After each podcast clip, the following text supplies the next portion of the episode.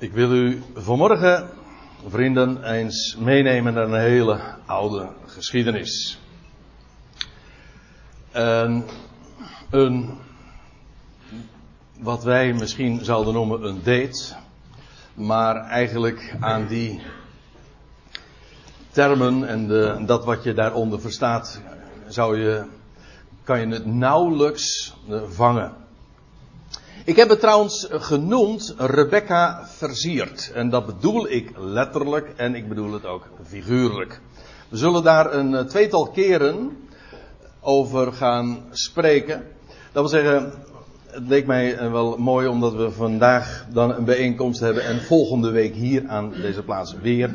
Om een, een schriftgedeelte te nemen wat we dan in twee keer kunnen bespreken. En vandaar dat mijn keuze is gegaan naar Genesis 24, want dat hoofdstuk is erg lang, 67 versen. Als ik me niet eh, vergis, is het zelfs het langste hoofdstuk van het boek Genesis. En dus dat hakken we ongeveer in tweeën. Ik weet niet precies hoe dat vanmorgen gaat lopen. Maar zoals gezegd, we gaan dan heel ver terug in de tijd. Als ik eh, zou moeten zeggen in welk jaar dat was, nou ja, in onze jaarrekening zal dat ongeveer 19, uh, 3900 jaar geleden zijn. Dat wil zeggen 1900 voor Christus, ongeveer. Ik heb het wat preciezer bijbels berekend. Daar geef ik uh, bijbelstudies over op een andere plaats in Rotterdam. Over de bijbelse chronologie, dat houdt me erg bezig. En dan kom ik uit op het jaar 2137 gerekend vanaf Adam. Dus dat was ook in de uh, nou ja, in de 22e eeuw, zeg maar, dat Abraham leefde, maar dan gerekend vanaf Adam. Ja. Goed, nou, dan heb u in ieder geval een idee dat het toch wel heel erg lang geleden is. Wat heet, hè? dat is heel relatief uh, lang en kort. Maar in ieder geval, u zult het wel met me eens zijn dat dat toch uh, een eind terug in de tijd is. En u zult dan ook begrijpen dat de gebruiken, de, en de gewoontes die er in die dagen waren, zo lang terug en dan niet hier in ons kikkerlandje, want dat was toen alleen nog maar moeras, veronderstel ik. Maar uh, in Mesopotamië, daar in het Midden-Oosten, een totaal andere leefwereld. En het valt niet eens mee als je dit leest, omdat, om dan je westerse bril eventjes af te zetten en je te verplaatsen in dat klimaat, in die hele denkwereld. Een totaal andere. Wij spreken over een date. Nou, dat was dit feitelijk niet. Nou ja, weet het, de ouderen misschien onder ons die gebruiken dat woord date ook helemaal niet. Maar een, een, eh, een romantische manier van een. Uh, hoe zeg ik dat nou? Uh, zoals uh, man en vrouw elkaar dan leren kennen en verliefd worden en zo uh, ontstaat een huwelijk. Nou, het, is daar precies omgekeerd. Het is heel grappig, daar gaan we de volgende keer wel over hebben. Je leest van dat op een gegeven ogenblik dat Rebecca bij, bij Isaac dan terechtkomt en dan staat er van, hij nam haar in de tent, zij werd hem tot vrouw en hij kreeg haar lief. bij ons is het altijd zo, het begint met verliefdheid en dan trouw je. Nee, zij kenden elkaar helemaal niet. Het was gearrangeerd. En wij denken ook dat weer met onze westerse ogen, met onze westerse bril. Van, oh, wat is dat uit de tijd en wat is dat dom. Nou, ja, voordat. Uh, mijn kinderen zitten daar achterin. En we hebben. en dat uh, kan nog eens een stevige discussie opleveren. Maar dat hele idee van een gearrangeerd huwelijk, ik denk daar inmiddels heel anders over dan misschien wel de gemiddelde mens hier in de zaal. Dat idee, zonder, ik, ik voer helemaal geen pleidooi, het gaat me ook helemaal niet om ethiek. Maar de lacherigheid waarmee wij erover spreken, die is in mijn beleving inmiddels uh, volkomen ten onrechte. Zo gek was dat niet. Ik denk, ja, wij zeggen wij zijn veel verder vandaag. Ja, dan zeg ik ja, verder van wat? Van huis bedoelt u misschien. Dus ja, is, dit, is dat een, een opgaande beweging, hè, zo in de termen van evolutie? Het wordt steeds beter, zoiets hoger. Of is het juist een neergang? We gaan raken steeds verder verwijderd van onze oorsprong. Het is maar hoe je het bekijkt. Nou, zet nou even alle brillen af. Nou, behalve deze dan. Hè. Um, in die tijd zijn we. En we hebben het, ik had het eerst eh, genoemd, uh, Isaac en Rebecca, maar eigenlijk speelt uh, de figuur van Isaac in dat lange hoofdstuk van Genesis 24 nauwelijks een rol. Ja, hij is wel degene voor wie, om wie het allemaal gaat, maar hij is niet handelend. Hij liet dat allemaal doen. Ja. Maar in, laat, om nog eventjes ook een, een idee te hebben van de context. In Genesis, dat is, ik heb u dat bij een hele andere gelegenheid, jaren geleden al eens een keertje hebben we het erover gehad. Dat het boek Genesis eigenlijk een compilatie is van allemaal documenten die de aartsvaders zelf op schrift hebben gesteld. En, en, door Mozes later tot één boek is samengebracht en ook geredigeerd en bewerkt. En dat is wat wij Genesis noemen. Maar dit is geschreven door de aartsvaders, dus dit is al zeer oud. Dit zijn echt oude papieren. De context. Genesis 21, daar leest u het uh, verhaal, de geschiedenis van de geboorte van Isaac. En dat was al een, uh, een wonder op zich. Want u weet, Abraham was inmiddels oud, maar dat was niet zozeer het grootste probleem. Hij was ook verstorven, dat wil zeggen niet meer in staat om nageslag voor te brengen. Bovendien, zijn vrouw was ook al stokoud. En bovendien, zij was altijd al onvruchtbaar geweest. Maar niettemin, God had Abraham gezegd, ooit al, toen hij 70 jaar was, had hij hem de belofte gegeven. Door jou zal ik heel de aardbodem en door jou en je zaad zal ik heel de aardbodem en alle geslachten gaan zegenen. Dat wil zeggen, Abraham zou een nageslag krijgen zoals de sterren des hemels en als het zand aan de oever van de zee. Dat was hem beloofd. Maar ze waren verstorven hè, in bijbelse termen. Hun lichaam was niet in staat leven voor te brengen. Maar dat is altijd het, de bijbelse boodschap. Wat de levende God doet, is leven voortbrengen uit de dood. En feitelijk Abraham en Sarah waren daar gewoon ook ja, monumenten van. Hoe God inderdaad de dood trotseert en ja, de mens doet lachen. Isaac, dat betekent lachen. Ietschak. Mooi. Ja. De mens loopt aan tegen zijn sterfelijkheid en tegen de vergankelijkheid en tegen de dood. En wat God dan doet is een blijde tijding geven. En dat ook bewijzen. Namelijk, hij trotseert de dood. En leven brengt hij voor. Dat was de geboorte van Isaac in Genesis 21. Dan krijg je in Genesis 22 de binding van Isaac. Ik heb het maar even zo genoemd. Dat is trouwens geen term van mezelf, maar zo noemen de Joden, de rabbijnen altijd deze geschiedenis. Eh, het offer van Isaac. U weet dat Abraham, toen hij nog eenmaal een zoon had, toen werd hij, van Gods wegen kreeg hij de opdracht om zijn zoon te offeren. Ja, dat is ook een wonderlijk verhaal. En toen ging, en maar Abraham wist het, hoe het zat. Abraham wist ook toen hij, toen hij op weg ging, en dat zegt hij ook tegen zijn knechten van, wij komen weer terug. Abraham heeft ook gerekend met opstanding uit de doden. Dat staat ook zwart op wit in Hebreeën 11. In ieder geval, Isaac, de zoon van de belofte, die wordt daar inderdaad gebonden op een altaar ten brandoffer. Maar Abraham krijgt hem als het ware, bij wijze van spreken, terug uit de doden. Weet u op welke dag dat was? Het staat erbij in Genesis 22, de derde dag. Kijk, dat zijn van die mooie bijbelse hints. Weet je meteen waar het over gaat.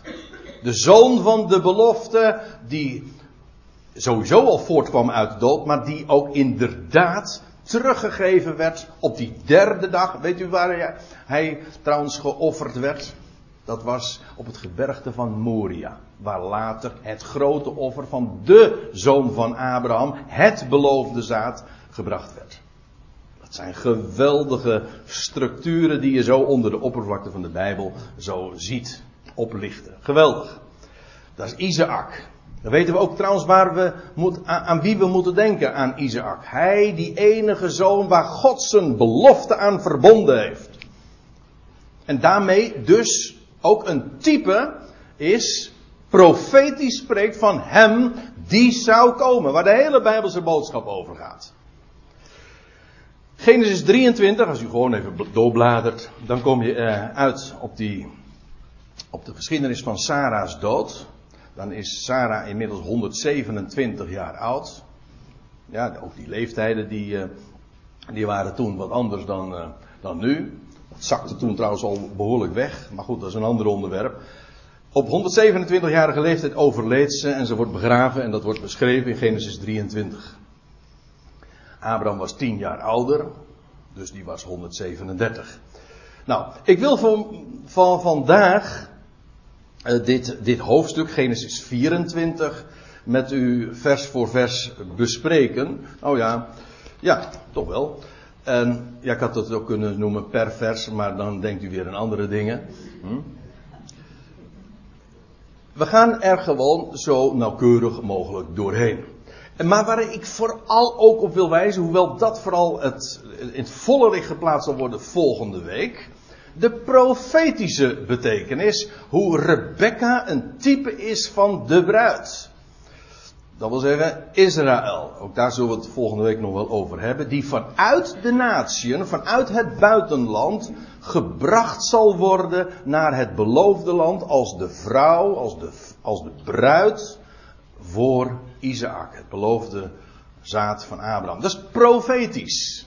Nou, daar zal vandaag al wel zo wat over gezegd worden. Dat heb ik bij deze dan ook al alvast even gedaan. Dan weet u ook een beetje eh, hoe je, eh, voor, de, voor de mindset zeg maar. Voor hoe, hoe je dit dan in de, de diepere zin, de diepere laag moet verstaan. Kijk, het begint gewoon met lezen wat er staat. En dan vervolgens, als je het geheel dan overziet, vandaar ook dat ik dat volgende week pas aan de orde zal stellen wanneer het hele hoofdstuk behandeld is, dan ga je ook de, de lijnen zien. Gewoon door het hele hoofdstuk. Wat heeft dit ons te zeggen? En dan ga je ook dwarsverbindingen leggen met andere elementen in de schrift. Goed. En dan komen we dus aan in Genesis 24. Daar lees je dit. Zo begint het. Abraham nu was oud en hoogbejaard. Ik heb er eigenlijk al wat over gezegd. Hij was tussen de 137 en de 140 jaar oud.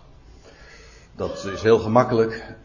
We weten dat, om eventjes wat te noemen. We weten dat Sarah was 90 jaar oud toen ze Isaac kreeg. Abraham was 100.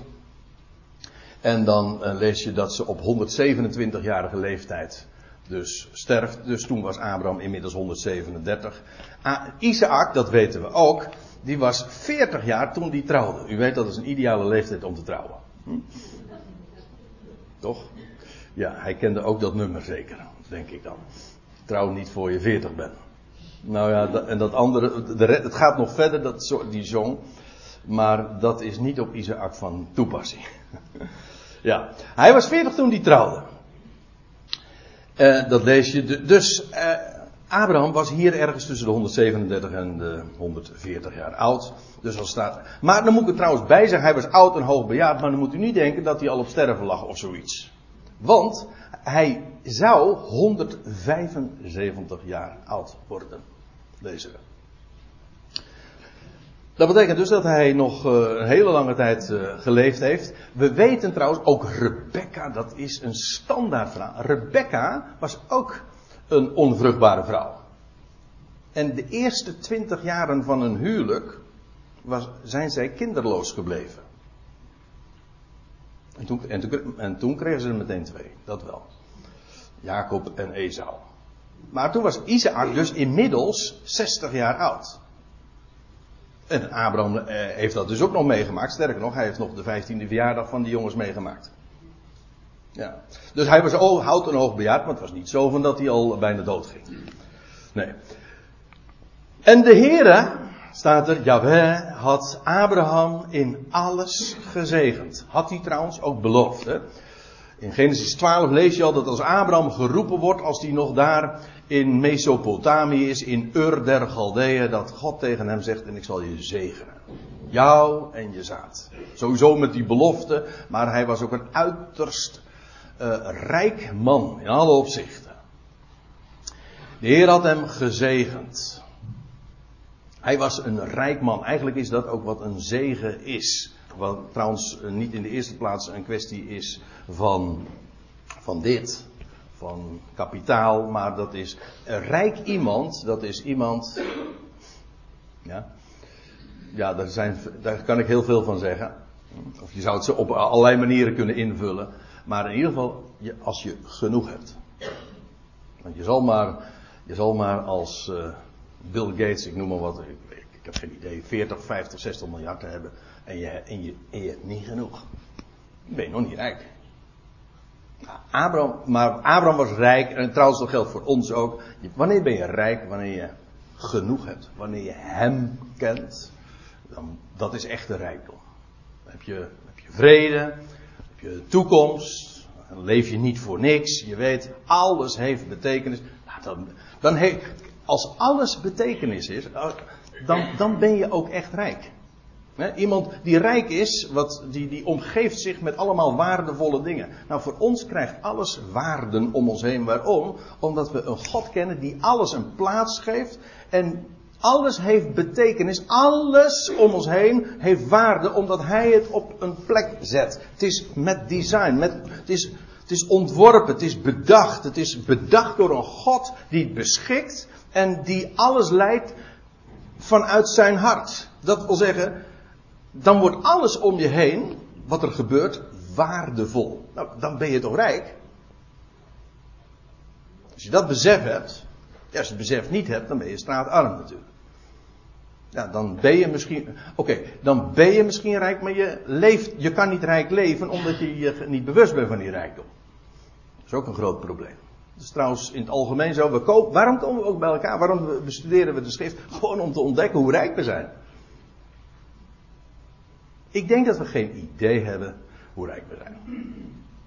Als je hem kent, als je staan op de schriften, ja, dan gaat het erom dat je vervolgens verlichte ogen krijgt om te ontdekken ja, hoe schat hemelrijk we zijn. Nou, de Heer had Abraham gezegend in alles. Ik kan natuurlijk niet uitgebreid op alle details ingaan. Ik zei al, 67 vers heeft het hoofdstuk. Het is ook het is een verhaal en later zullen we ons wat meer met de grote lijnen dan ook bezighouden, profetisch. Maar laten we gewoon eens lezen wat er staat. Abraham zeide tot zijn knecht. Ja, uh, iedereen zegt dat was Eliezer, de man uit Damascus de Damaskener, zo wordt hij in Genesis 15, vers 2 genoemd. En dat is heel goed mogelijk. Je leest inderdaad dat, dat de knecht bij uitstek was die, beheer, die het beheer voerde over zijn hele, ja, gewoon al, al het bezit van Abraham. Dat was een, gewoon een nomadekoning. Maar zijn naam wordt in dit hoofdstuk niet vermeld. Want het zou mogelijk zijn. Als je er onderuit wil dat het niet Elimelech was, dan kan je dat op zich verdedigen. Want dan kun je zeggen, ja, maar het was inmiddels jaren na Genesis 15. Dus uh, inmiddels kan dat iemand anders geweest zijn. Zijn naam wordt niet vermeld. Dat doet dus verder eigenlijk niet ter zake. Dus als ik Eliezer zeg, dan, dan zeg ik het eventjes voor het gemak. Maar eigenlijk moet je die naam wegdenken, want dat staat er niet. Het was, hij uh, hij, hij, sprak tot zijn knecht. Het was de oudste in zijn huis die alles wat hij had bestuurde. Zoals Eliezer. Maar zoals gezegd, of dat nog steeds deze was. Doet, het doet niet ter zake. Daar gaat het mee om.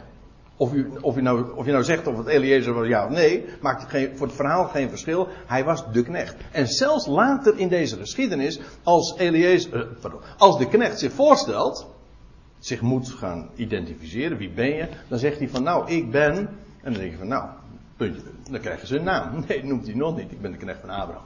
Dat was het. Ik ben gezonden door mijn Heer.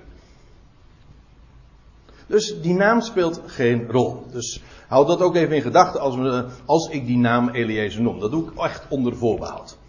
Uh, hij was de oudste in zijn huis die alles wat hij had bestuurde. En dan zegt hij iets eigenaardigs. En ik, uh, ik zal het uh, met goed fatsoen proberen duidelijk te maken. Maar hij zegt dan: leg toch uw hand onder mijn heup. En als je dit in de commentaren naleest, dan zeggen ze van ja, dat is een eufemisme. Dat wil onder mijn heup, dat wil zeggen, hij moest zijn geslachtsdeel, sorry dat ik het zo zeg, maar uh, moest hij vasthouden. Hm? Oh, uh, kijk, ik zei al, 3900 jaar geleden gebeurde dit. Maar de heup, Ga nou eventjes je, ook nu zeg ik weer, zet die westerse bril nou eventjes af. En alles wat wij als fatsoenlijk en normaal omvatten, eh, bevatten. Zet dat eens eventjes allemaal aan de kant en denk nou eens gewoon bijbels. De heup in de Bijbel is, of de lendenen, zo wordt het ook heel dikwijls genoemd, dat is een embleem van voortplanting. Je leest in, eh, het, mooiste voorbeeld daarvan vind ik, in Hebreeën 7 vers 10, daar lees je dat, uh, ja, daar wordt er gerefereerd aan die geschiedenis van Abraham die Melchizedek dan zegent. En dan staat er, en dat was in een tijd dat Levi, dat was de achterkleinzoon van Abraham, nog in de lendenen van Abraham was. Dat wil zeggen, hij kwam voort uit de heup. De heup, ja, voor die zone, staat voor de voortplanting. En onder zijn heup zou dan betekenen, feitelijk, dus. Uh, ja, hij, hield zijn geslachtsdeel dus uh, vast. Dat was het idee. Dat moest hij zweren. Dat was niet zomaar. Het gaat in ieder geval, die heup, dat is hoe, hoe je dat dan verder ook voorstelt. Want uh, natuurlijk, uh, op het moment dat je een woord hoort, dan probeer je daar een idee van te vormen. Maar uh, het idee is, bij hier ook, het gaat erom een erf. Het gaat om, er was een belofte gegeven voor Abrahams en zijn zaad. Ook dat is alweer zo'n hele seksuele manier van uitdrukken. Zijn we zeggen dan, in de NBG-vertaling staat er zijn nageslacht. Ja, maar staat gewoon zijn zaad. Aan Abraham was een belofte gegeven en nu, Abraham uh, zou ook sterven en het zou door de generaties heen worden overgegeven. De belofte. En de erfenis. En het idee daarbij is ook dat voortplanting, dat is niet zo moeilijk om, voort, om je voor te stellen, voortplanting is feitelijk ook, ook weer een embleem van leven uit de dood. Ja, waarom? Uh, door, door je voort te planten, overwin je de dood. Je leeft voort in de volgende generatie. Jij gaat dood. En het leven geef je over aan de volgende generatie. Enzovoorts, enzovoorts. Dus oh, je trotseert de dood. Dat is, dat is wat, wat bij voortplanting wordt voorgesteld. En daar gaat het hier om. Over Abraham en zijn zaad. Vandaar die heup. Vandaar ook als daar een teken wordt gegeven van, zijn, van de belofte. Van de eed die God zwoer. Dan is het het teken van de besnijdenis. Allemaal in die zone van de heup, om zo te zeggen. En dan staat er ook op dat ik u doe zweren. Want dat was het. Hij moest, dat, hij moest zijn hand onder de heup van Abraham houden opdat ik doe zweren bij de Heer. Kijk, en ik, ik, vond nog iets bijzonders, uh, iets eigenaardigs. Want van oudsher, kijk, bij ons zijn geslachtsdelen nog steeds krachttermen. Maar dat is heel onheilig geworden, heel plat. Maar van oudsher zijn de geslachtsdelen ook, zijn altijd al krachttermen geweest, maar dan in de heilige zin van het woord. En dat, dat herken je nog zelfs in ons woordgebruik. Het, ons woord testicles, dat komt uit, het Latijns en dat betekent getuigen. Het, heeft dezelfde betekenis als uh, testament, test, in het Engels, to testify, hè, getuigen. En dat is waar het uh, van spreekt. Uh, als Abraham zegt tegen, tegen de knecht van, zegt tegen zijn knecht, leg toch uw hand onder mijn heup. En opdat ik u doe zweren. Dat is echt inderdaad een krachtterm, maar dan in de heilige zin van het woord. Hij roept God ook aan als getuige. En zweren, God had Abraham een eed gezworen. En nu ging het erom dat die belofte ook God, uh, dat, dat God die belofte ook gestand zou doen en die belofte zou geërfd worden. De volgende generatie. Isaac, het zaad van Abraham, hij moest ook een vrouw hebben. Ja, waarom? Vanwege die belofte. Dus dit is, dit is, uh, Genesis 24 is maar niet zo van, ja, goh, die Isaac die gunnen wij ook een mooi leven en dus vragen, uh, er moet gezorgd worden dat hij ook een levenspartner. In die termen wordt er totaal niet gedacht. Dat is niet de motivatie van het huwelijk. Totaal niet. Het ging om de belofte. De eedswering van God, die, die ook eh, geloofd werd. En nu moest, voor Abraham was dit daarom ook een vitale kwestie. Leg uw hand onder mijn heup op dat ik doe zweren bij de Heer. Dat is het, wat hij zegt. De God van de hemel en van de aarde. Dat gij voor mijn zoon, mijn erfgenaam, de drager van de belofte, geen vrouw zult nemen uit de dochters van de Canaaniet, in, in wie midden ik woon. Dat was een ding, um, wat was voor Abraham het zo essentieel. Het moest iemand zijn, niet uit die, die heidenwereld, iemand die God niet kende. Nee. En ja, ik heb hier expres die link ook gelegd, want dit is ook zo'n universeel Bijbels principe. Eh, het, uh, Paulus spreekt dan van vormt geen ongelijk span met een ongelovige. Een ongelijk span, dat is feitelijk dat je een samenwerking aangaat met iemand ja, met wie je totaal niet eigenlijk één bent de meest vitale, de meest belangrijke, de meest fundamentele en elementaire ding in het leven, als je dat niet deelt, ja, dat moet je niet willen. Dan vorm je een ongelijk span, dat is net zoiets. Het beeld komt uit een, een uh, hoe is het?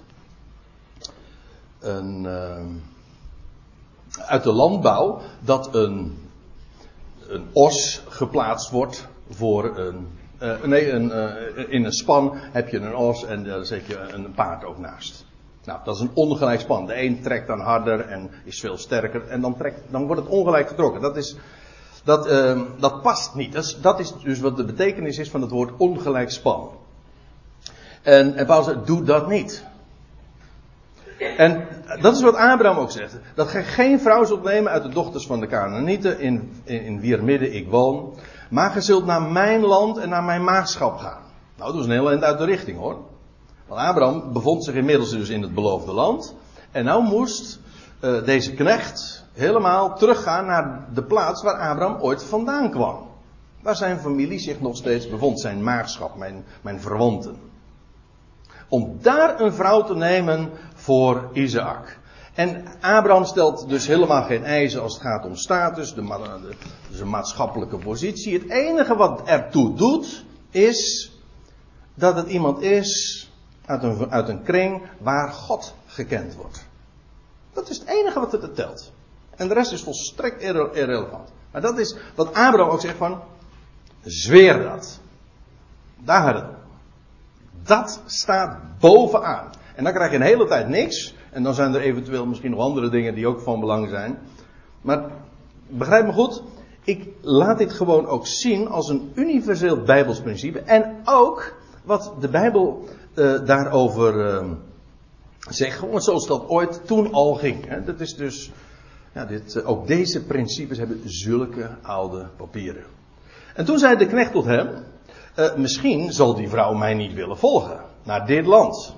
Moet ik dan misschien uw zoon terugbrengen naar het land waar, van waar gij getrokken zijt?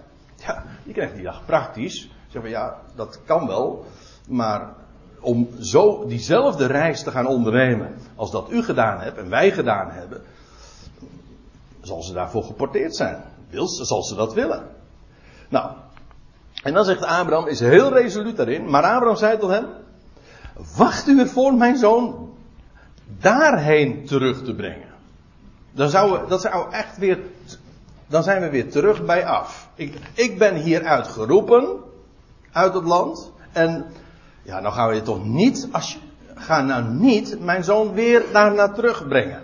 Eh, want hij motiveert dat nog eh, nader. Hij zegt, de Heere, de God van de hemel, die mij, die mij genomen heeft uit mijn vaders huis, uit het land van mijn maagschap, en die tot mij gesproken heeft en mij heeft gezworen, aan uw nageslag, aan uw zaad, zal ik dit land geven. Dit land.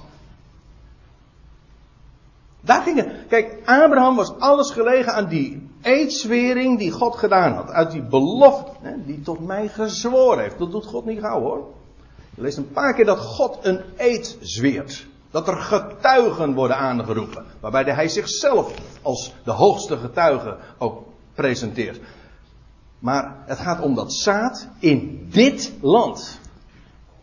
En, en daar is Abraham alles aan gelegen. Ook dit is geloof. Dus vertrouwen. Ziet u trouwens uh, hier ook, het is Abraham die hierin handelt. Niet Isaac. Dit is niet het initiatief van Isaac. Isaac doet er niks. Sommige mensen, Isaac. ja, dat kun je ook nog anders oplossen. Maar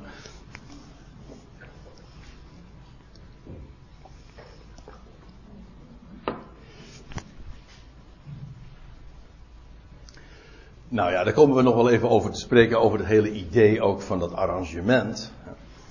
Want, nou, misschien, nee, voordat ik, laat ik daar toch even dit erover zeggen. Kijk, bij ons is het zo dat eh, het begint allemaal met verliefdheid en wij vinden het heel erg belangrijk.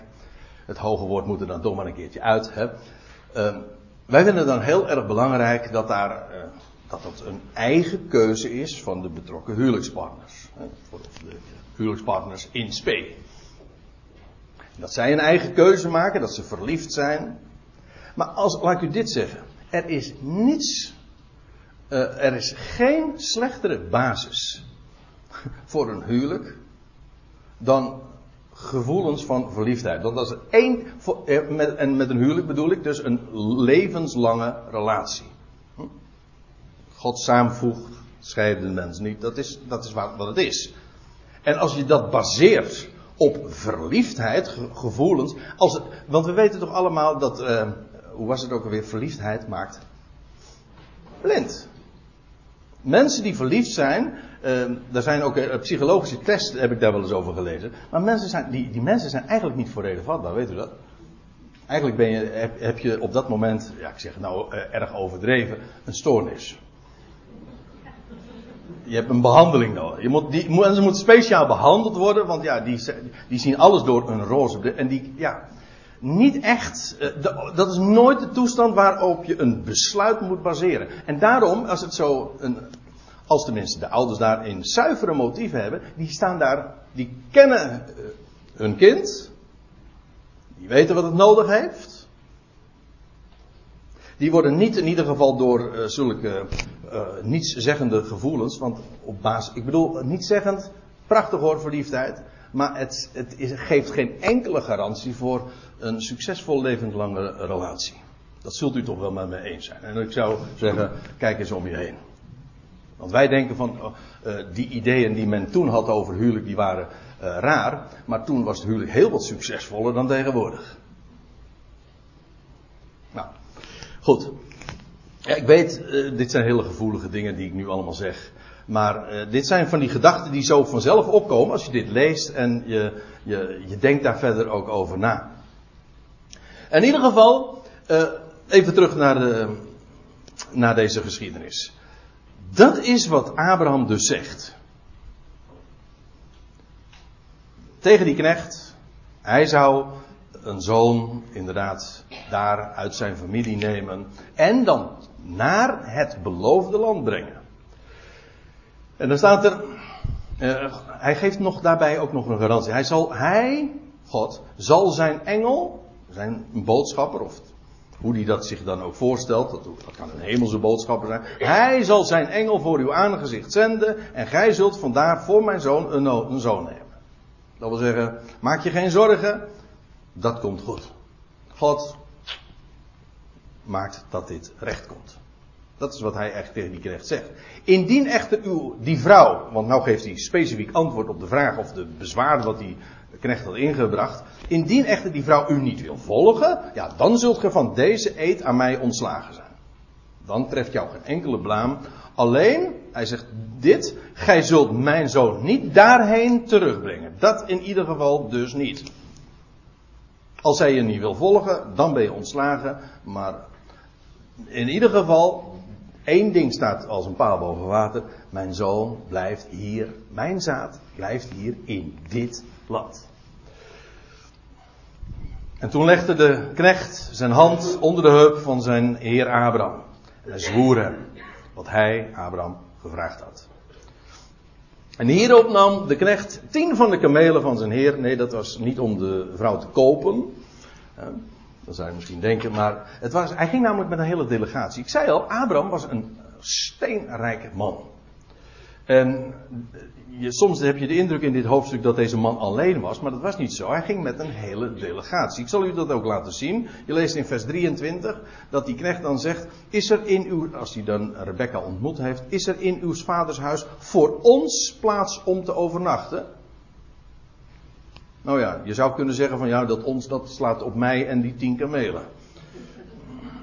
Maar, nou goed. Uh, ik kan het niet helemaal weer leggen, maar uh, nou gaan we even verder lezen. Dan staat er in vers 32. En, uh, hij, en ze bracht, bracht water om zijn voeten en de voeten van de mannen die bij hem, bij die knecht waren, te wassen. Dus er waren mannen bij. Andere mannen. En dan lees je nog in vers 59. Zij, zij dan lieten hun zuster Rebecca en haar voedster, daarover later nog meer, en de knecht van Abraham en zijn mannen gaan. Dus, waarmee bewezen is, de knecht van Abraham, hij was de opperhoofd daar in dat, in dat gezelschap. En hij wordt erop uitgestuurd met een hele delegatie. Hierop nam de knecht tien van de kamelen van zijn heer, ging op weg met allerlei kostbaarheden van zijn heer bij zich. En hier verklaart zich ook de, de titel die ik het maar heb meegegeven aan deze studie. Rebecca versiert. Hm? Waar zou die uitdrukking toch vandaan komen? Een vrouw versieren. Nou, ik, ik heb wel een idee. Dat heeft ook al hele oude papieren. Zijn, deze knecht nam, nam kostbaarheden mee, inderdaad, om een vrouw te versieren, kostbaarheden te geven en ook sieraden te geven. Ook met het idee daarachter. Eigenlijk, is, eigenlijk als je erover nadenkt, is het een prachtig eh, beeld ook van waar het huwelijk voor bestemd is. Een man hè, die zijn vrouw versiert doet, uh, tot een sieraad maakt. Of uh, elders staat er dan, doet stralen. Eigenlijk, waar is het huwelijk voor bedoeld? Om die vrouw te versieren. Even vanuit de verantwoordelijkheid van de man gezien. Ja, sorry, maar dat is echt de Bijbelse manier ook van kijken. De man is verantwoordelijk, is het hoofd. Sorry, ik zeg hey, vanmorgen verschrikkelijke dingen die uit de tijd zijn en bovendien uh, als discriminerend kunnen worden opgevat of ongeëmancipeerd eerlijk gezegd, boeit me niet. Trouwens, weet u, de naam Rebecca betekent boeiende. Maar goed, uh, nee, dat boeit mij niet. We lezen dit gewoon. En, uh, en ze ging op weg met allerlei kostbaarheden van zijn heer bij zich. Dus hij ging, vandaar ook dat hij zoveel kamelen nodig had. Hij had echt zilver en goud, lezen we later ook nog. En hij maakte zich, ja, hij maakte zich op eh, dat wil zeggen, hij maakte zich gereed. Dat betekent het natuurlijk. Hè. Dat weet u. Hij ging niet voor de spiegel staan, dat is het idee niet. Hij maakte zich op en hij ging naar Mesopotamië. Mesopotamië, dat is leuk. Uh, maar dat betekent, dat is eigenlijk een Grieks woord. Meso betekent tussen en Potamië, dat heeft te maken met de rivieren. Tussen de rivieren. Dat wil zeggen, het is het land van de rivieren, de Uivraat en de Tigris. Vandaar ook dat het ook wordt genoemd twee stromenland. In Handelingen 7, vers 2 vind je dat woord ook, hè? Is een Grieks woord. En in het Hebreeuws is dat trouwens ook zo. Daar heet het, hier staat dan uh, Aram Naharaim. En dat betekent eigenlijk dat Naharaim betekent ook twee stromen. Het Aram van de twee stromen. om een klein beetje een idee te geven. Kijk, hier bevond in de Negev woonde Abraham. Hier dus ergens. En nu moest de vrouw van, uh, de knecht van Abraham, hij moest die reis maken naar Mesopotamië. Ja, waar wat dat dan geweest is, uh, die plaats Nahor. In die plaats, daar zou hij naartoe gaan, dat moet dan ergens hier geweest zijn. Hier ziet u Ur, dat is gewoon Ur waar Abraham dus vandaan kwam. Uit dit twee stromenland. Waar ook het ooit de Hof van Eden lag. In ieder geval, ja, hier ligt de bakermat van de beschaving. Hier is ja, de bakermat van de mensheid sowieso. Hier is het allemaal begonnen. Hier heb je ook de stad Babel. De eerste grote echte stad. Dus om u even een idee te geven. Naar de stad van Nahor. Hij ging dus naar Mesopotamië. Dat is een enorme onderneming. Als je dat op kamelen moet doen. Ik bedoel, met vliegtuig is het, uh, valt wel mee. Is het een, paar uur. Maar dit is echt een, een, een wekenlange onderneming geweest. Dat kan niet anders. Misschien wel maanden. Ik weet niet. Maar in ieder geval, hij ging naar de stad van Nahor. Dat is een, dat is een vreemd verhaal. Uh, want van Nahor weten we. Nahor was de, de grootvader van Abraham. De vader van Tera. Maar Nahor was ook de naam van de broer van Abraham. Dat is op zich niet zo gek natuurlijk, want wij uh, worden. Er zitten hier heel veel mensen in de zaal die ook uh, genoemd zijn naar hun, uh, hun opa of overgrootvader of overgrootmoeder. Toch? Zo gek is dat niet. Maar in ieder geval, eerlijk gezegd denk ik dat het hier de stad is van die broer van Abraham. En als u leest stad, dan moet je dus niet denken aan een hele grote verzameling mensen. Toen was de wereldbevolking nog niet zo groot. Een stad was eigenlijk niks anders dan een vesting. Een ommuurde uh, hoeveelheid woningen. Dat was een stad. Het is, een, het is, nog maar een jaar of 500 na de zondvloed. Toen de mensheid begon met acht zielen. Dus eh, de mensheid heeft niet meer dan miljoenen gehad. Miljoenen mensen, enkele miljoenen mensen geteld, meer niet. In ieder geval, hij ging naar de stad van Nahor om u. Ik zal straks nog eventjes daar een uh, idee van geven. En dan staat er, hij liet de kamelen neerknielen. Hij is hier inmiddels gearriveerd. Over die reis wordt verder niks gezegd. Hij liet de kamelen neerknielen buiten de stad bij een waterput. Ik vind dat mooi. Tegen de avond, de tijd dat de vrouwen uitgaan om te putten. Dat was een vrouwelijke activiteit om te doen. Dat lees je vaker in de Bijbel. Maar het was buiten de stad bij een waterput. Ik kan het niet nalaten om dit ook eventjes uh, typologisch op te vatten. Het is gewoon een Bijbels principe. De waterput is de bron waar levend water wordt gehaald. Ja, waar, waar vind je die? Nou, dan moet je buiten de stad wezen. Buiten de legerplaats. En als u daar meer over wil lezen, hoe dat zit met de betekenis van buiten de legerplaats, buiten het gevestigde systeem. Ook godsdienstig en maatschappelijk. Dan moet je alles, dan, ja, dan moet je inderdaad gewoon dat wat men zegt, de gevestigde systemen, de legerplaats, zo heet dat in de Bijbel, moet je gewoon even, daar moet je uittreden, uitgaan. Uitgaan buiten de legerplaats en weet je wat je dan komt? Dan kom je bij een bron. Waar levend water is. Dan ben je, nou ja, goed, dat is in de Bijbelse gedachte dan.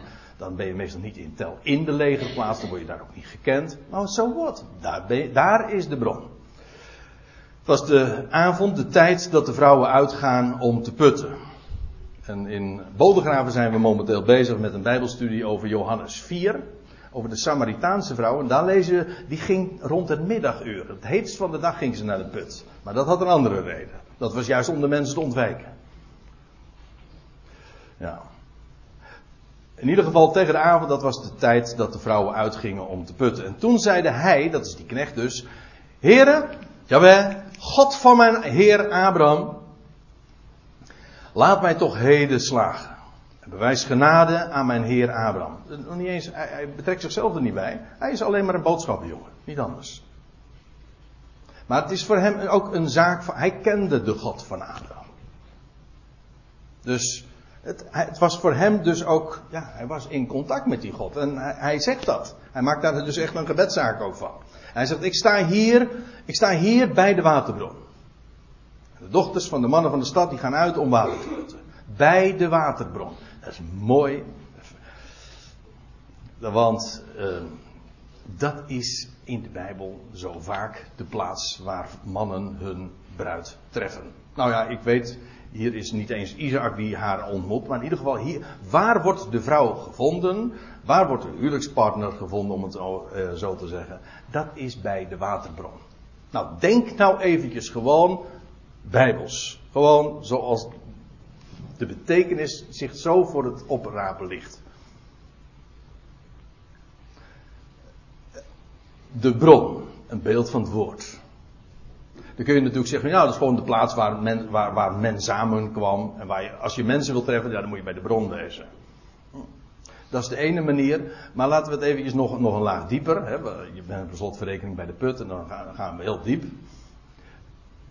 De echte betekenis is daar waar het levende woord gevonden wordt. Ja, daar vond. Daar werd, Isa, uh, pardon, daar werd Rebecca getroffen. Je leest iets soortgelijks in de volgende generatie als Jacob ook weer teruggaat naar het land van zijn familie. En dan komt hij ook in die streek en dan lees je dat hij daar Rachel treft. En waar was dat? Bij de waterbron. Met een enorme grote steen voor de put. Voor de waterbron. Maar daarover gaan we het nu niet hebben. Het gaat er even om. Ra Jacob vond Rachel bij de waterbron. En dan nog weer een paar honderd jaar later lees je iets soortgelijks van Mozes. Als die in de woestijn is, dan komt hij ook bij een waterbron. En wie treft hij daar? Zijn toekomstige vrouw. Sippora. Dus het is een, ja, ook weer zo'n zo'n bijbelse karakteristiek. Ja, dat voor zover daar informatie over gegeven wordt, dan, wordt dat, ja, dan vind je dat bij de vrouw bij de bron. Schoen past, trekken hem aan. Of in ieder geval, ja, het is gewoon een bijbelse gegeven. En dat is het. Hij zegt, ik sta hier bij de waterbron en de dochters van de mannen van de stad die gaan uit om water te putten. Laat het nu zo zijn dat het meisje tot wie ik zeg, neig toch uw kruik opdat ik drinken. En dat zegt drink. En ook uw kamelen zal ik drinken. Dat gij haar hebt bestemd voor uw knecht Isaac. En dan zal ik daaraan weten dat gij genade bewezen hebt aan mijn Heer. Dat wil zeggen, hij, er wordt hier eigenlijk een eis, uh, ja, als kenmerk, als karakteristiek van de bruid, als van de toekomstige bruid gegeven. Zij is in staat om een overvloed van levend water te geven aan anderen. Ja, dus hij gaat drinken vragen voor zichzelf, maar ze geeft, geeft veel meer dan dat. Ik, trouwens, ik zeg erbij, dat is ook precies wat de bruid straks ook in de toekomst, en dan heb ik het over het volk van Israël, in de toekomst zal zij inderdaad die plaats ook innemen, te midden van de volkeren weer. Wat zal ze doen? Haar taak is inderdaad om het woord in overvloed aan anderen te gaan geven. Dat is haar taak, haar, haar, ja, haar grote pluspunt, hoe moet ik het zeggen? Haar, haar, bestemming. Ook. Ik kom er straks nog even op terug. Ze was nog niet uit, of hij, hij, hij was nog niet uitgesproken of zie Rebecca. En ik zei al, die naam betekent de boeiende. Zij die bindt. Ik kom daar later nog op terug. Die geboren was aan Betuel, de zoon van Milka. Ja, eh, de vrouw van Nagor. Milka, nee, dat heeft niks met chocolade of zo te maken.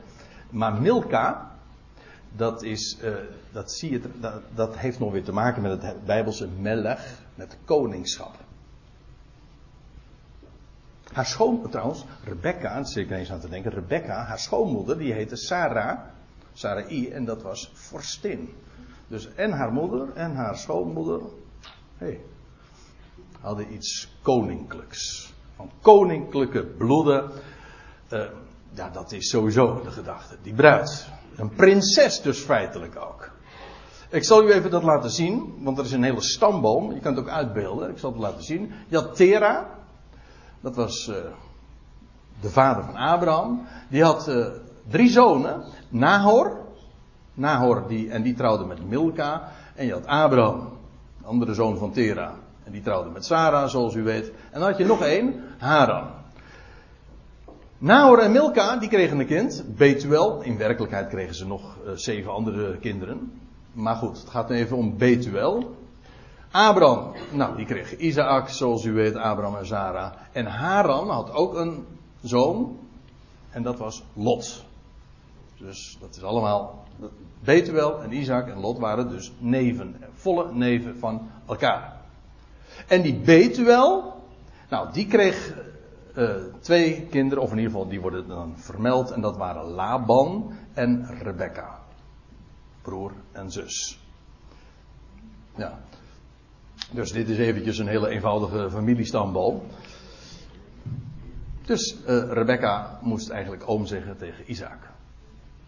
toen, ook dat is weer zo totaal anders in die dagen, die eerste eeuwen, zeg maar, na de zondvloed ook. Toen waren die relaties, ook de huwelijksrelaties, waren familiair. Later werd dat trouwens bij de wet verboden, maar toen in die dagen was dat zelfs haast standaard. Ik geef toe, dit zijn allemaal lastige dingen om je in te verplaatsen. Maar we praten ook over een hele tijd terug natuurlijk. Maar goed, eh, om u even daar een indruk van te geven. En daar kwam zij, de zoon van Milka, de vrouw van Nahor, om even aan te geven wie zij is. De broer van Abraham, die kwam naar buiten, met, zij kwam naar buiten met haar kruik op haar schouders. En dan denk ik, zie daar, de bruid, de kruik op haar schouder. Eigenlijk is dat een prachtig embleem. Je zou hier een mooie film van kunnen maken, joh. Want het is echt, het is, het is filmscript. Het is, uh, dit, is zo uh, ook te verbeelden. Vrouw, wat, uh, met de kruik op haar schouder. De kruik als embleem van, van water. Nou, niet alleen maar om te putten, maar ook om vervolgens te geven op haar schouder. Weet u waar ik aan moet denken? Je leest in Jezaja 9 van de Messias, dat weet u allemaal. Hè? Dan lees je van, van de Messias, de bruidegom. Ja, ja. Want daar is Isaac een beeld van. Wel, de heerschappij is op zijn schouder. De heerschappij is op zijn schouder. Dat is de man, de bruidegom. En die van die vrouw je, de kruik is op haar schouder. Ja. En het meisje was, u zegt, doet dat ter zake. Uh, maar zo wordt dat in de Bijbel vermeld. Het meisje was zeer schoon van uiterlijk. Letterlijk, ze was uitermate goed om te zien. Tof, staat er. En ook dat vind je nogal eens een keer in de Bijbel. Mijn vader die placht het altijd te zeggen van je bent gek als je het erom doet, maar je bent nog gekker als je het erom laat. Hè? Want u weet, het gaat allemaal om de binnenkant. Dat was trouwens ook, dit was ook niet een eis van Abraham destijds. Hè? Maar dit was zomaar een extra.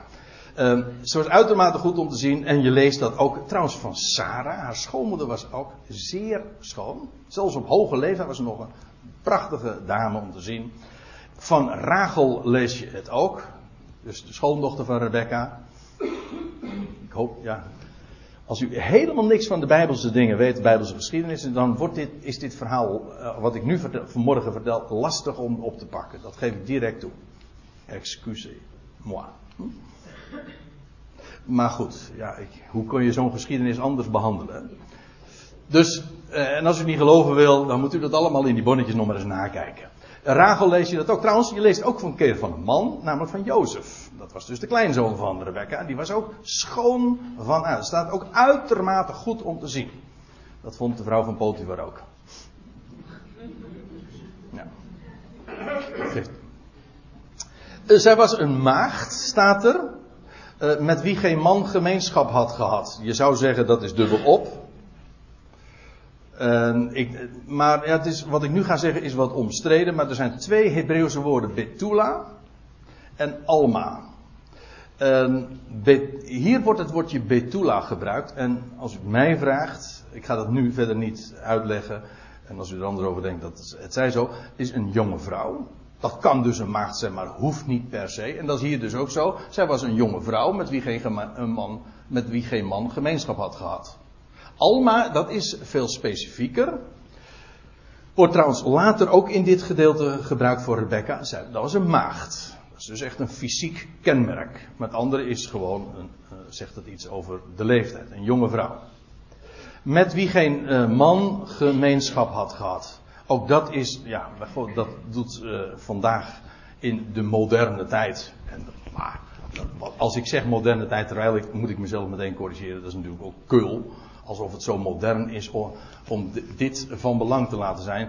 Duizend jaren geleden was dit ook al, waren daar ook uh, hele samenlevingen. Trouwens, die hele wereld toen al was ook vergeven van hoererij voor wie het uh, dat heilig zijn van het huwelijk totaal niet speelde. Ga dus niet denken dat als je daar niet mee rekent dat je modern bent. Dat heeft niets met modern te maken. Of met, nou laat ik het anders zeggen, met ontwikkeld of zo. Nee, het heeft meer met een, een heel andere mindset te maken.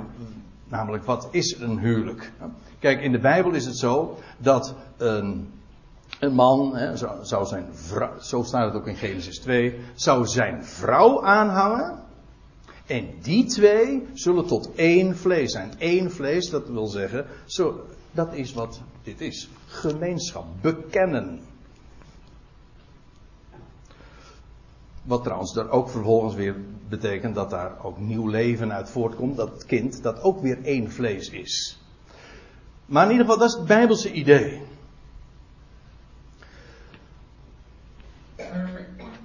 En zij daalde af, lees je, naar de bron. En ze vulde haar kruik en ze kwam naar boven. En toen liep, maar het staat letterlijk in, de, uh, in het Hebreeuws. Toen rende de knecht haar tegemoet. Hij ziet dat. En hij rent haar tegemoet en zei: Laat mij toch een weinig water drinken uit uw kruik. Let op wat hij vraagt. Laat mij toch een, een beetje, niet, hij vraagt niet eens veel, maar laat mij toch een weinig water uit uw kruik drinken. Nou, dat is niet te veel gevraagd voor iemand die, voor een reiziger. Maar nu moet je opletten wat hij doet, wat er gebeurt. En daarop zeiden zij, drink mijn heer. En ze liet haar kruik snel op haar hand neerglijden en gaf hem te drinken.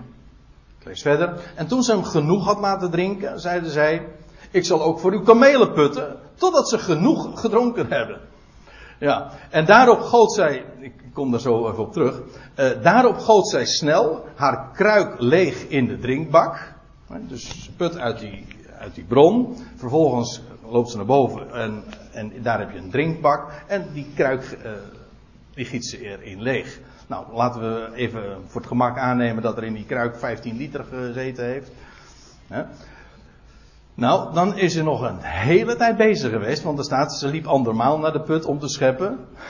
En putte voor al zijn kamelen. Nou heb ik me eens eventjes in verdiept. Maar een kameel, die kan, ik, ik, weet natuurlijk niet hoe ver, hoe lang van tevoren er, ze al eerder een stop hebben gehad en ze gedronken hebben. Dat, daar blijf ik vanaf. Maar een kameel die drinkt 90 liter. Of kan 90 liter water drinken. Dat zijn ongeveer zes kruiken. Als je uitgaat van 6 keer 15 dan. Hè? Maar ze hadden tien kamelen. nou, tel maar, tel maar eventjes hoe vaak zij op en neer daar even moeten gaan om die kruik te leggen in die drinkbak. Dus dat is een gigantische klus geweest. Maar nu, nu wist uh, deze knecht wel met wie hij van doen had natuurlijk. De vrouw, Rebecca met de kruik op haar schouder. Ja, maar ze gaf een overvloed. Hij vroeg, hij vroeg voor zichzelf een beetje. En wat doet ze? Ze geeft gewoon, inclusief die kamelen, geeft ze totdat ze allemaal genoeg hadden. Alsjeblieft. Overvloed. Levend water. Ja, want dat is wat een bron geeft. Hè? Stromend, levend water. En de man sloeg haar zwijgend gade. Staat er in de NBG-vertaling, maar het staat er niet. Als u een statenvertaling hebt. En de man ontzette zich over haar. Wauw, zeg. Dat is er een, zeg hij. Die er handen uit de mouwen kan steken. Maar ook, dit zegt iets over haar hart. Maar dit zegt nog veel meer. Dit zegt iets over haar bestemming. En dit bedoel ik nu ook dubbelzinnig, profetisch. Waar ze voor bestemd is. Als je de bruid gaat worden van het zaad van Abraham, ja, dan, ben je, dan heb je een geweldige missie. Een koninklijke missie. Dan ben je er voor die ander. Om ze, ja, om ze wat te geven. Nou, dat wat er echt toe doet in het leven. Namelijk water. En, en ik weet het, ook dat is weer lastig voor ons om dat te begrijpen. Maar in die wereld was water echt alles. Wij hebben er soms veel te veel van, van dat spul. Maar daar was water een zo'n primaire levensbehoefte waar ook echt behoefte aan was. Zo elementair. Nou, dat is wat deze Rebecca levert. De man die ontzette zich over haar. Ja, en om te weten of de Heere zijn weg nu voorspoedig gemaakt had of niet. Ja, was dit nog een vraag? En toen de kamelen genoeg gedronken hadden, nam de man een gouden ring en een halve sikkel in, een halve sikkel in gewicht. Twee armbanden van tien halve sikkelen goud in gewicht. Dat waren die sieraden. Later komt, gaat hij uitpakken trouwens. Hij gaat nog veel meer uitpakken. Dit is nog maar even het begin. Hè, van het versieren van de vrouw. Staat in de Statenvertaling trouwens een gouden voorhoofdsiersel. Dus men heeft dan gedacht aan een gouden ring in de neus, neusring, voorhoofd. Hm? Ja, dus niet een oorring, maar een, in, de, in de neus. U dacht dat dat modern was? nee, dat is niet modern. Uh, dat is heel oud. Maar een gouden ring is eigenlijk sowieso natuurlijk al uh, weer feitelijk, ja, zoals nou, ik, wellicht hebt u er ook een om uw uh, vingers, of niet, maar in ieder geval een gouden ring symboliseert. Uh, ja, het huwelijk. Een ring is sowieso, is, ja, wat is het idee van een ring? Dat is een lijn waar geen einde aan komt. Het speelt ook, spreekt van trouw. Van onvergankelijkheid. Trouwens, goud spreekt sowieso van onvergankelijkheid. Het is een metaal dat niet ver, ver, verroest eh, of roest en dat eh, niet vergaat. Onvergankelijk. Een gouden ring. Als iets door een ringetje gehaald wordt, wordt het eigenlijk in de onvergankelijkheid geplaatst. Zij krijgt dat. Eigenlijk is dit al die gouden ring. Zij is bestemd om de vrouw te zijn. Ik moet even snel doorgaan. En uh, hij zeide, wiens dochter zijt gij? Vertel het me toch. Is er in uw vaders huis voor ons plaats om te overnachten? Gastvrijheid werd in die dagen trouwens veel meer dan bij ons, zeer hoog geacht. Je huis open te zetten. Als er mensen kwamen, dat er eten en drinken en ook plaats was om te overnachten. Nou ja, als er plaats is tenminste. Maar goed, daarop zeide zij tot hem, ik ben de dochter van Betuel, de zoon van Milka, die zijn Nagor gebaard heeft.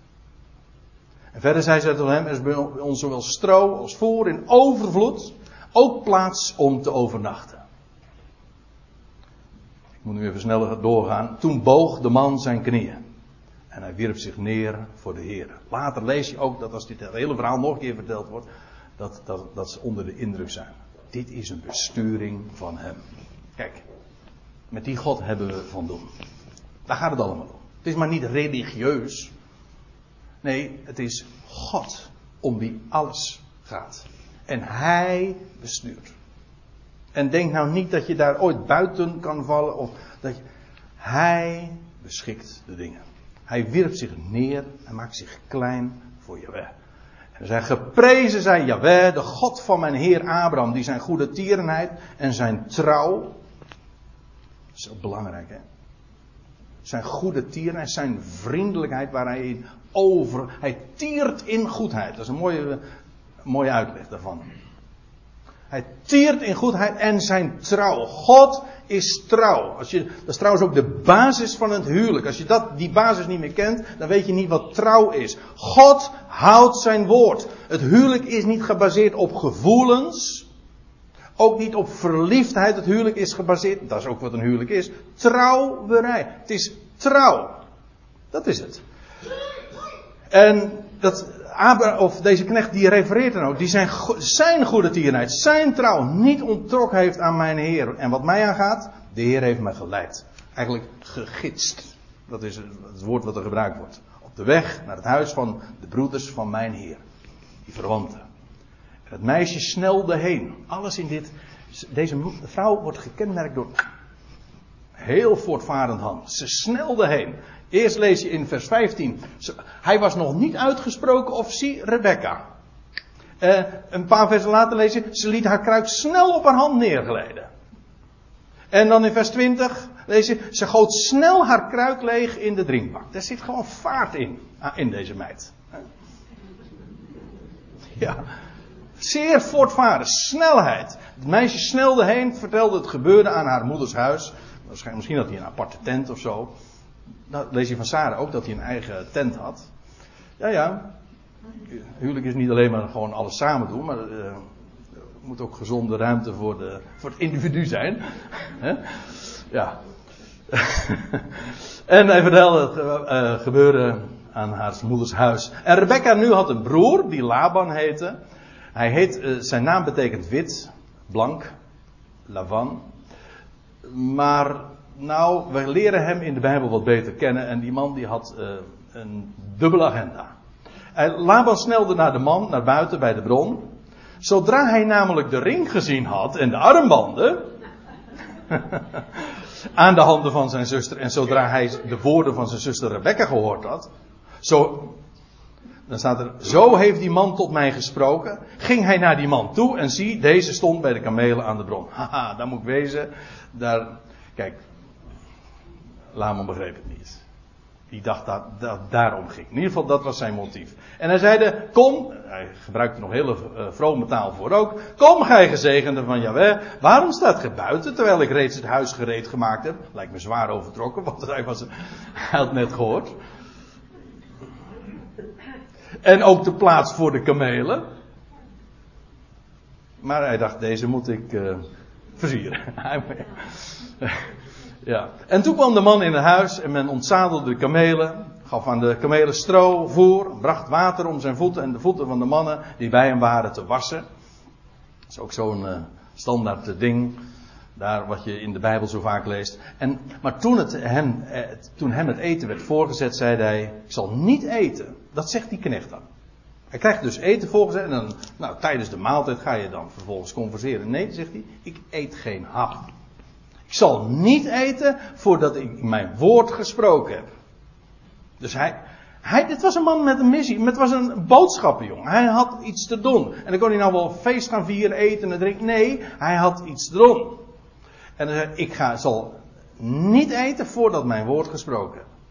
Nou, en dan gaat hij het verhaal vertellen. En weet u wat nou zo eigenaardig is? Ja? Eerst dus het woord. Ja. Het woord Gods eigenlijk ook in dit verband. Eerst het woord. Als je nou, ik weet niet of u dit hoofdstuk ooit gelezen hebt, maar dit is voor een groot gedeelte herhaling dan. Hè? Je leest, kijk, deze eerste 33 versen, Abrahams zegen en voorspoed. Maar in vers 34 en 36 wordt het nog een keertje beschreven. Alleen dan gaat die knecht het woord doen. dus die knecht die is daar in het huis en die moet gaan vertellen. En weet u wat hij vertelt? Gewoon het hele verhaal wat al verteld was. En die krijgt gewoon een herhaling. En dan denken wij, weer met die westerse bril, van waar die herhaling, dat was toch al gezegd. Hoezo, uh, krijg ik hier nieuwe data uh, aangeleverd of zo? Nou, soms wel trouwens. Maar van waar die herhaling? Wij denken dat is over, die overvloed dat is overtollig. Dit is niet overtollig. Maar je krijgt dus inderdaad die herhaling. Je krijgt dat, ik kan het u zo laten zien. Abrahams zegen en voorspoed wordt beschreven. Dan Eliezer's eet en missie. En die knecht die gaat het allemaal zo vertellen. Dan de reis van Eliezer, die hij dan zelf ook gaat beschrijven. En dan gaat hij vertellen over het zijn gebed. Het antwoord dat hij kreeg, het gesprek met Rebecca. En dan dat hij Yahweh gaat aanbidden. En ook hoe uh, Eliezer's boodschap dan wordt ontvangen. En vervolgens hier aan het einde wordt dan ja, de maaltijd voorgezet en dan ja, eerst onderbroken. Maar in vers 54, dan zijn we dus een heleboel versen verder, zo'n bijna 20 versen verder, is dit hele verhaal nog een keer verteld. Alleen dan wordt het vervolgd. En dat gaan wij ook doen. En dat, maar dat duurt nog een week. Dus uh, ja, de mooiste dingen die komen nog. Als, het gaat, als u het mij vraagt. Want ja, de ontkroping van het verhaal moet nog volgen. Maar daar gaan we het dus 28 februari, zo de Heer wil en wij leven, over hebben. Ik stel voor dat we gaan zingen een lied.